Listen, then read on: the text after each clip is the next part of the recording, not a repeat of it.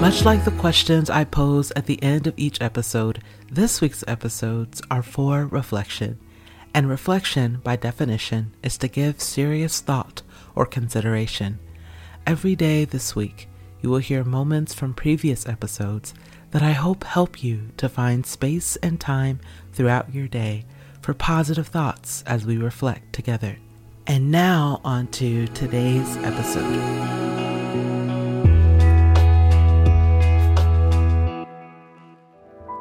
Is no secret that there's a lot going on right now, and it's only natural to notice it. And it only makes you human if it impacts you. And here's what you can remember while you work through all that is overwhelming and focus on having healthy reactions to it all, you can also focus on having healthy reactions to all that is good in your life right now. Taking time to notice what's working well is a way to help you find peace right here in the now. So, here are three ways to find and nurture what's working well in your life right now. These are things that I personally have been working on myself, and I hope that they can connect with you as well.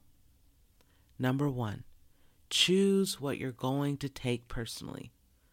We've all heard the phrase, don't take it personally, but sometimes that phrase alone can make you feel the weight of it even more.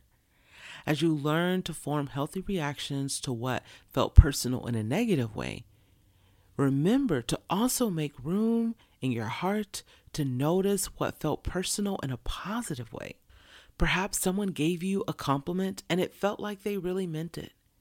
Maybe a beautiful bird showed up in the window outside, and even though you know that bird is carrying on with its life, in that moment it felt like that bird dropped by just to say hello to you. Maybe if it felt personal in the best possible way, then just let it feel personal. No questions asked. Number two, witness the good in others and let them know. The next time you find yourself witnessing something beautiful in another human being, let them know it. It doesn't need to happen in a big way. Sometimes simply noticing and acknowledging others feels like enough for them.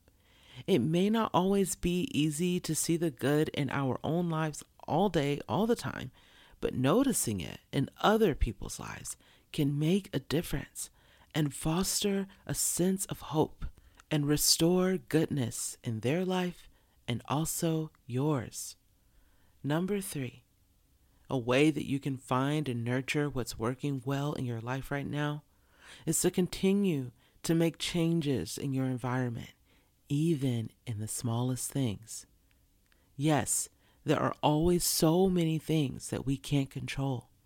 However, even if you can control something small in your life, such as keeping the blinds open throughout the day or playing calming music in the background while you're working, these small things matter. And perhaps one day you will look back and notice that the smallest things made a much bigger difference than you realized in the moment.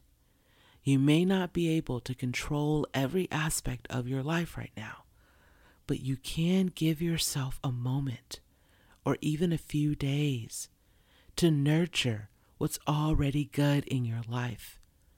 This will also help when it comes to forming healthy reactions when things feel overwhelming and challenging.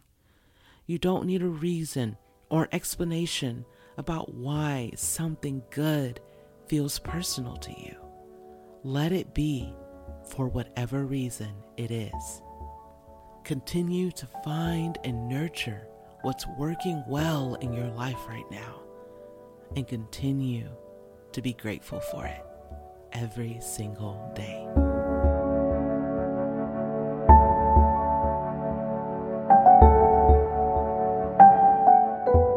Thank you so much for listening. And before we go, I would like to leave you with a question. You can either journal about this or just carry it with you throughout the day.